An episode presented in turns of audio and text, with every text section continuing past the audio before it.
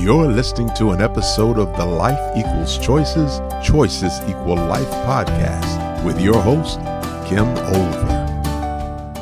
This is Kim, and welcome to the 165th episode of Life Equals Choices, Choices Equal Life.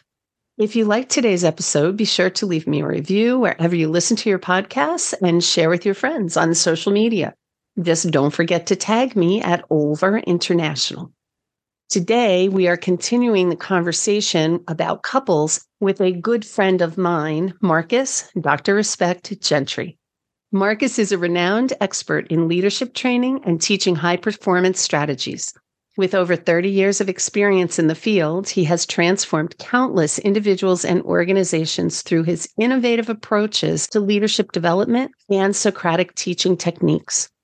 Drawing on his extensive research and real world experiences, Mr. Gentry has developed a comprehensive framework for leadership that combines cutting edge strategies with timeless principles. He believes that effective leadership is not just about management techniques, but also about cultivating self awareness, fostering authentic connections, and creating a positive and empowering work culture.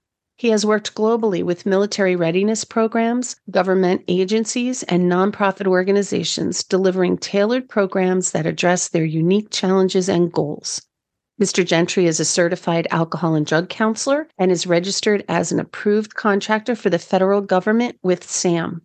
Mr. Gentry has worked for over a decade as a consultant and professional speaker for the Office of the Assistant Secretary of Defense for Reserve Affairs. Mr. Gentry is a dedicated educator and mentor. A lifelong learner himself, he continually explores emerging trends and research in the field of leadership and frequently presents at conferences and seminars worldwide. With his unwavering dedication to excellence, Mr. Gentry continues to impact the lives of leaders and teams, enabling them to thrive in today's rapidly changing business landscape. Through his transformative guidance, he inspires individuals to unleash their full potential, cultivate exceptional leadership skills, and create a legacy of success. Thank you so much for joining us today, Marcus. Oh, thank you for allowing me to be here. I appreciate the opportunity always. It's our pleasure here for sure to have you speaking with us. Very good. I'm sure after listening to your bio, the audience may be expecting you to talk about leadership. Can you share what makes you uniquely qualified to talk with us about relationships today? Sure. That's a good question. I'll begin by saying that I am more than anything else a student of human behavior and relationships and how they can impact an individual in every aspect of their life. So, yes, I do a lot of work with leaders, leaders in their homes, leaders in communities, leaders in organizations, battalions, different groups. Sometimes some of those leaders happen to be in relationships. And one of the things that I do is help them in finding the anchors that may be keeping them from reaching their greatest potential oftentimes it will have something to do with the relationship either they have with themselves, how they feel about themselves, their relationship with other people, or their relationship in connection with the changing times that we're in. I've been doing this for over three decades of time where I've really dedicated myself to trying to get a better understanding of human behavior relationships. I did that when I worked as an addictions counselor at a treatment center. The relationships came into play with the people who were attempting to recover when I worked for the housing authority doing leadership, but also working with families in different communities and their ability to try to manage healthy relationships and thrive in a challenging environment. I do that as I've been flying, as I say, without a net as an entrepreneur, working with individuals who are looking to be better. Not always be their best, but they're looking to be better. And relationship comes into play with that. In addition to that, I lived with parents who were married for 61 years. I learned a few things. I sat at the foot of my mother, who lived to be 92. I learned a few things. I sat at the foot and beside my father, who lived to be 99. I learned a few things, and I continue to learn and share whatever insights that I find that might be helpful. And some of the things that I've learned are universal. It doesn't matter if you're teaching them in a fluent area or if you're teaching it in a small village in Africa. Some principles are universal and have cross applications that can be used in a lot of different places very eye opening. That's a part of some of the things that I've done as it relates to relationships that people have as they try to reach peak potential and move into the role of leadership. Excellent. If you were going to talk about successful relationships, and you talk a lot about universal principles. So I'm wondering if you have any universal critical elements that you see in successful relationships. Yes there more often than not is clarity and agreement and flexibility, love and appreciation for their partner. I would say those are some of the greatest. I can talk about that further later, but initially, clarity, very important, and collaboration and agreement between the two. And then you got to kind of like the person that you're with. A little bit, please. I wonder if there's anything in particular that you want them to have clarity around, or is it just clarity around everything? Or do you find that some relationships or many relationships don't have clarity around certain issues? Oh, clarity around everything. So, if we went back to the beginning of that consideration for a couple who is married, for instance, say if someone were to come to me considering marriage, what would I say to them that they need? There are three things in that category that might answer what you're saying that I believe a couple going into it will need to have longevity, and that's clarity. So let me just start with the clarity point as the first okay. one clarity about what their vision of a successful relationship is. What does that look like? If there was a young man that I was talking with, I would ask him, first of all, how old is he? Because I believe that males tend to typically not get into manhood until they're in their 30s. There are exceptions, but typically that's the case. So I would ask the question, How old are you? I would ask the young man, What is his model of a successful marriage, a successful relationship? Who is that? What was he taught? What did he see as an example coming up? What is he learning now? Who are his role models and mentors in that direction? And the same questions I would ask for the young lady as well. What is her vision of that? If there's not clarity about what that relationship needs to look like, what are the agreements and not agreement, things that people are not in agreement with, there's not clarity about that, then there's going to be a problem. What they're looking to build, do they want to have children? Do they not want to have children? Are they recognizing that change is going to be inevitable? And are they prepared for that change? That phrase that's so common in a lot of marriages, marriage vows, for better for worse, have they really given thought to what better looks like? Because it tends to become a different sort of thinking to be better. And what does it mean for worse to happen? Are they prepared?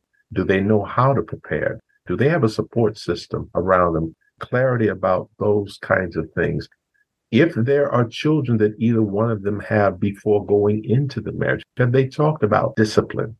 Who's going to be the disciplinarian in the relationship between two people if they both are not the biological mother and father of the child?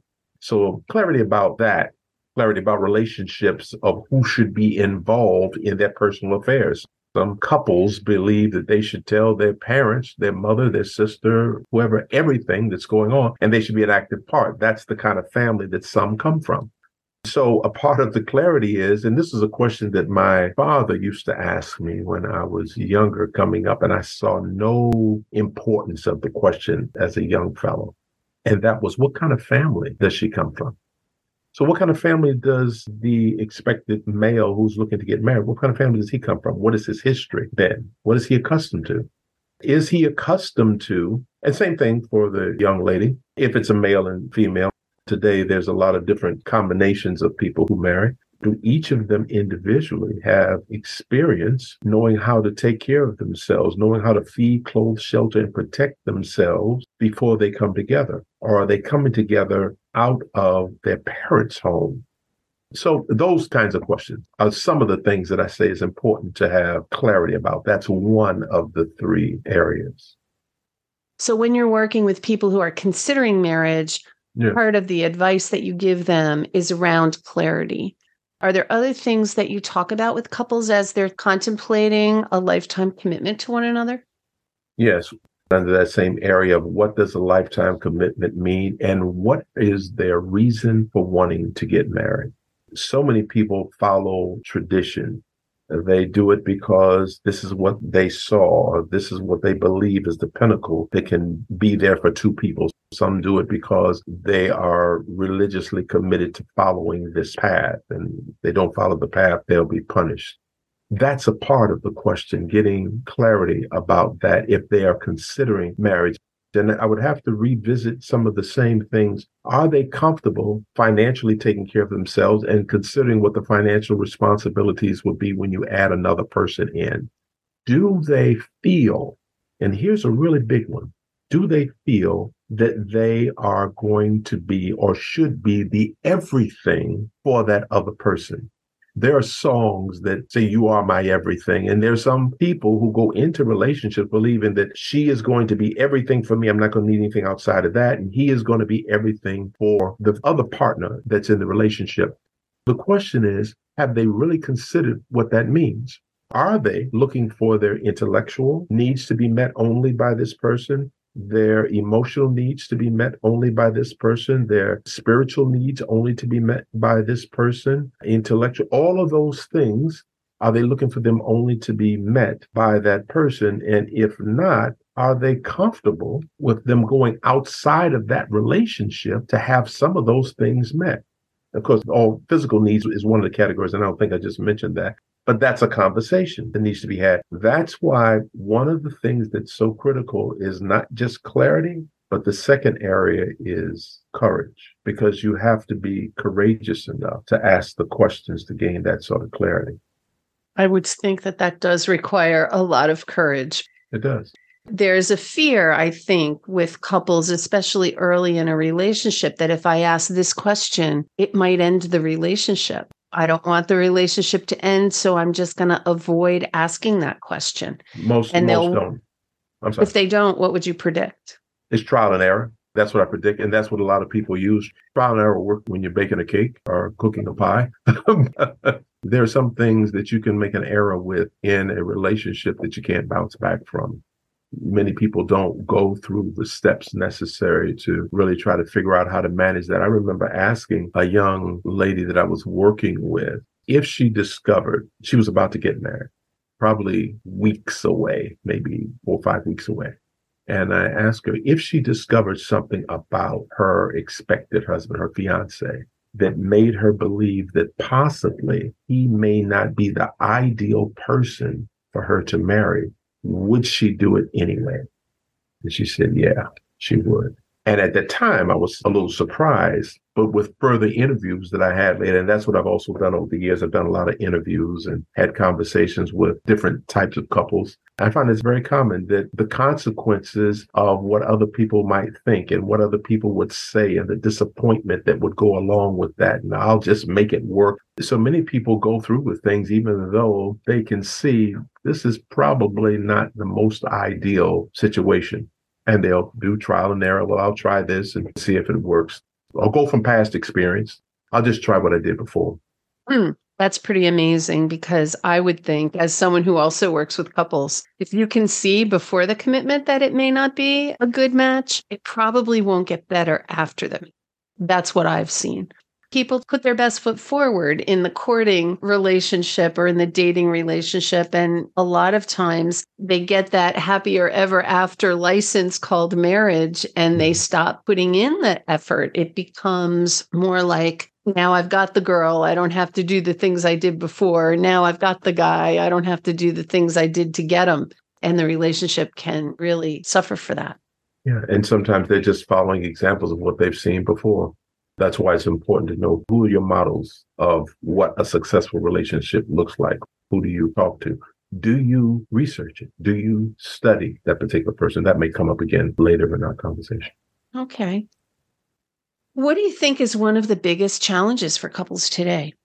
I would say the changing environment and people losing the ability to talk to each other. The skills of communication and common courtesy, please excuse me, thank you, seems to be drifting further and further away. And it's become a norm to not do that. Our changing environment has become that. There are many distractions that can come to pull a relationship down. Could be work, could be school, could be other people, could be health matters. The environment changes. I use respect as a philosophy, and I have four guiding principles that help to fulfill that philosophy of respect, which, in the purest sense, if you divide it up, respect means to re look at, to re spec like spectacle or spectate, spectator, to re look at something. So I have four guiding principles respect for self, to re look at oneself, respect for others, to look again, respect for the environment and respect for process. Under respect for environment, the environment that we're in is shifting. And there are a lot of people who don't shift with that environment as things change. And they've just moved away from sitting down, having conversation, going for walks together. Everything has to be more often than not connected with something else, a television show, a movie, something on the phone, an activity as opposed to just the purity of just being together. So many people find it difficult just to be together and little things can erode and tear away at that bond that may have initially been there from the beginning.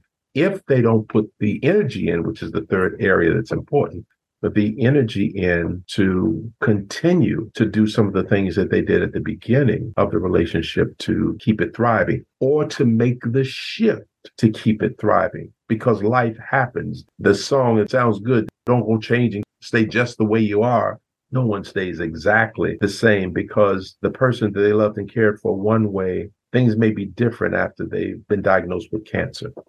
Things may be different after they lose a parent or something happens in their health or their job has been devastated and people still trying to do what they've always done, even though the environment has changed the social environment has changed, the physical environment has changed. They're still trying to do the same thing. It's trying to reconnect based on old information, and it just doesn't work. And some people aren't willing, don't have the energy, the passion to make the shift, find out what's needed, and do something different.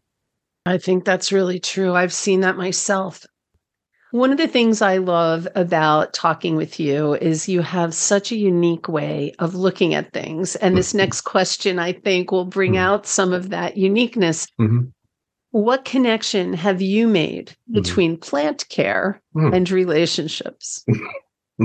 I can definitely speak to that. You may be the only person on the planet who can, but let's hear it. Okay. I grew up in a home with a lot of plants my mother and father, they had a lot of plants. So I'm familiar with basic plant care. So when I got on my own and as I grew, I brought in plants and everything. And I had a lot of plants. My firstborn and I went on a excursion one day to the north side of the city here in Chicago. And we passed by a shop where a man was working on bonsai plants. And we went inside, talked to him. It's exciting watching bonsai plants all over the place. I fell in love again with the bonsai, and I really wanted a bonsai plant. I loved that plant looking at it. Finally, one of the guys that I work with, a dear friend, he's he's made his transition. His name was David Giles. We call him the historian. He gave me a gift one day of a bonsai plant. Loved the plant, brought it home, and took care of it until it died. I killed the plant. And the reason why I killed the plant is because I treated it like all my other plants. Why? It's a plant. I'm familiar with plants. It is a plant of sorts, maybe a small tree. It's a bonsai. I'll just do it like I do the rest of them. And I end up killing it because I spent more time desiring it than I did learning the nature of that plant and what will cause it to thrive. Thus, we make the transition into relationships. Many people will see someone that they like and admire. I use this in particular when I'm talking about people who may be high performance individuals, male or female. These are people who may not necessarily work a nine to five. Not that nine to fivers can't be high performance people, but a person who is out there creating. Maybe they're in the entertainment world, maybe they're in education, but they're creating, they're building opportunities and businesses and a variety of things. They perform at a different level. They're what W.E.B. Du Bois talks as the 10 percenters. These are the problem solvers and decision makers, the people who, as I say, go where the sidewalk ends. These are cut from a different cloth. Some people desire to be in a relationship with them and then they get close to them or bring them in and they have not a clue of what it takes to continue to inspire that nature of person or the nature of the person that they have. They spend more time wanting this kind of person, whoever they are, without taking the time to find out what makes them thrive. What makes this person be the best that they can be on my watch? Well, I'll just do what I've always done. And they use the excuse, well, I did my best. But what I found is that very few people really do their best. We've had conversations about this before. People tend to do what's most comfortable for them. If it's comfortable for them to just follow what they used to do, then that's what they'll continue to do. And they'll say, I did the best I could. But maybe the best they could might have been pausing and courageously asking the person, what is it that you really want? What excites you? What conversations do you like to have? What fuels your spirit and makes you excited beyond just superficial kinds of things, or actually picking up a book and reading and studying the nature of the person that you're with so you can give them the proper care that you need. That's what my connection is. I think about a beautiful plant that blossomed. I think it's called a Christmas fern or Christmas tree. It's something that my parents had in the home in Georgia beautiful twice a year, would create this beautiful red colored blooms. And it's amazing to look at. I think it's like a Christmas fern. I cut a piece of it and brought it here to Chicago. One year, it produced one bud, and that's it. Right now, it's in my dining room, barely surviving, absolutely not thriving. The plant that it came from in Georgia, I get pictures of it blossoming beautifully. I changed the environment and I expected it to do the same thing. That's why I say respect for environment under my principles of respect is so important. When the environment changes, the nature of that person might change based on that new environment. How much time do we spend really getting to know how they are? Not just whether they're an introvert or an extrovert or what they do as a profession, but what fuels their spirit. That's the connection between plant life and relationships. Of course it is. Thank you for sharing that with us. I know that you and I have had a long-standing relationship and I've heard that bonsai story before and actually wrote it into my Secrets of Happy Couples books in, okay, in the okay. in the maintenance chapter. So some people listening who've read that book might remember the bonsai plant story.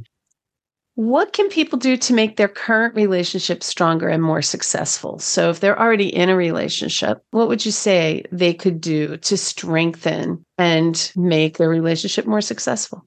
A man named Peter Block, who wrote the book The Answer to How is Yes, sets a good framework for answering that question, where he says that people ask, How do you do things way too early? He says one of the first things that we really need to be able to do is see if we can say yes to certain things. One of the first things we have to say yes to is Is this something you're passionate about? Some people are trying to put something together with someone who's not trying to do the same thing. I use the example, there's not plants this time, but are you trying to build a house or are you trying to build a tent? There are some people who in a relationship are trying to build a house. And I don't mean necessarily a physical house, but all the things that go into a long standing home, something long term they may be with someone who has already mentally left and they're only building a tent. They're not trying to put anything long lasting into that engagement. So again, it's having the courage to get the clarity. My good friend in Oregon now, my childhood friend Lawrence, talks about having the curiosity of a child. And I think that's important in a relationship, being curious, asking questions about, is this something that's really important to you? I have a phrase that I say that the purpose creates the passion to complete the process. I'll say it again. The purpose creates the passion to complete the process. So, in order for a couple to stay together, they have to have a purpose, a solid reason why That is the foundation for everything. If you have a solid reason why you want to stay together, maybe it's because, man, I really love this person, or some say, well, I've been here this long, I'm going to stay. That's their reasons. Whatever your reason is, do you have a solid reason? If your reason is weak, you won't have much passion for it. If you can't clearly say, this is why I want to build a home here because of this, and I, I believe in this and the family, and, and whatever your reasons are, they have to be solid. Because if that purpose is weak, then you won't have the passion to complete the process. And a successful relationship requires completing a process and requires energy. In talking and interviewing so many couples, I would imagine that you've heard this next phrase that I'm about to say many times. Someone, if not each of the couple in that relationship, will say, I'm just tired. Mm-hmm. I, I don't have the energy for this anymore. So energy is important. How do you refuel to keep the fire going? Because life can get in the way of maintaining the energy needed to complete the process, even though you have a reason why you want to do it. But if you have a reason, but you run out of energy, you still won't be successful. And it's still going to leave someone or something lacking for a period of time. Are you courageous enough to have the conversation and find out what do you need to do to refuel, to have the energy to invest? And do both people have the same intention? Are they both trying to build the same thing? What are they feeding on? You asked me earlier about what is one of the elements that pulls at a relationship. Sometimes it's the diet. I don't mean the physical diet. I'm talking about the intellectual diet, the things that we're watching on television and in social media, they're not always necessarily things that empower and inspire couples to stay together. If they're looking for ways to do that, ask those questions. Work on mastering the skill of listening to each other, paying attention, listening with the intention of understanding, Stephen Covey's fifth habit of highly effective people seek first to understand and then to be understood, listening with the intention of understanding, being present, having good listening skills, not controlling the conversation or competing and interrupting and all of those things, and then knowing what to do when you listen to someone who is in pain.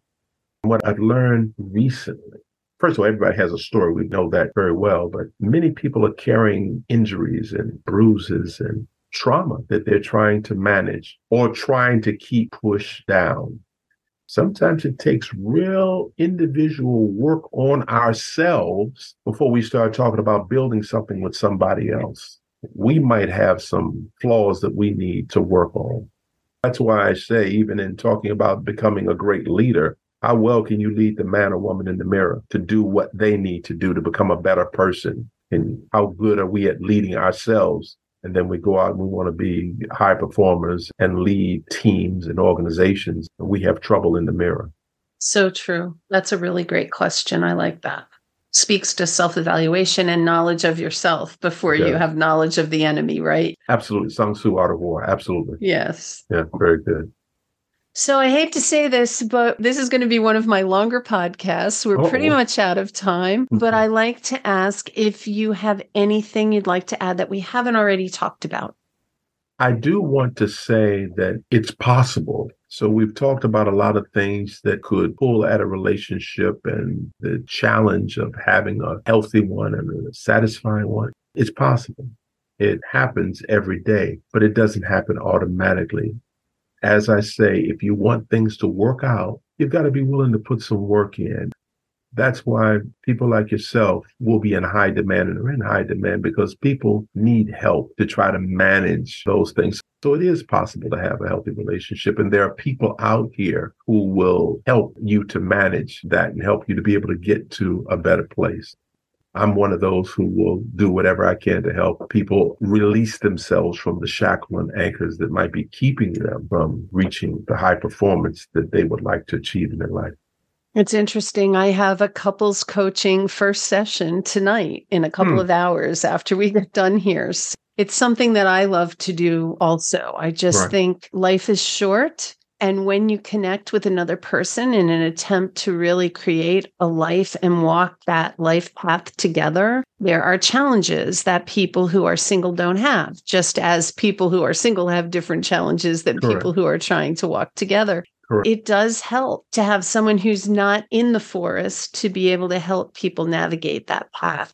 It goes back to the very beginning, what I said, we have to be a student and realize that we don't know it all. And that someone outside of us might be able to help us get a better understanding of what's going on. Keep the door open, stay curious. Yes. Love it. Is there anything you might have going on that you'd like to tell our audience about? I'm always working and developing content and information around leadership, around becoming better at being who we are so that that can show up better in our homes, in our businesses, in our community, in this society. So I'm always working to develop those things. I don't have any public events coming up at this time, but I am constantly revising and learning and adding new information. So if possible, I'd love to give my website and then anyone who's interested in connecting with me on something some of those things will be posted on my website or in social media, but my website, if it's all right, I can share that information. You read my mind. That was going to be my next question. So please go ahead. Very good. My website is marcusgentry.com and my email address is respect at marcusgentry.com. Excellent.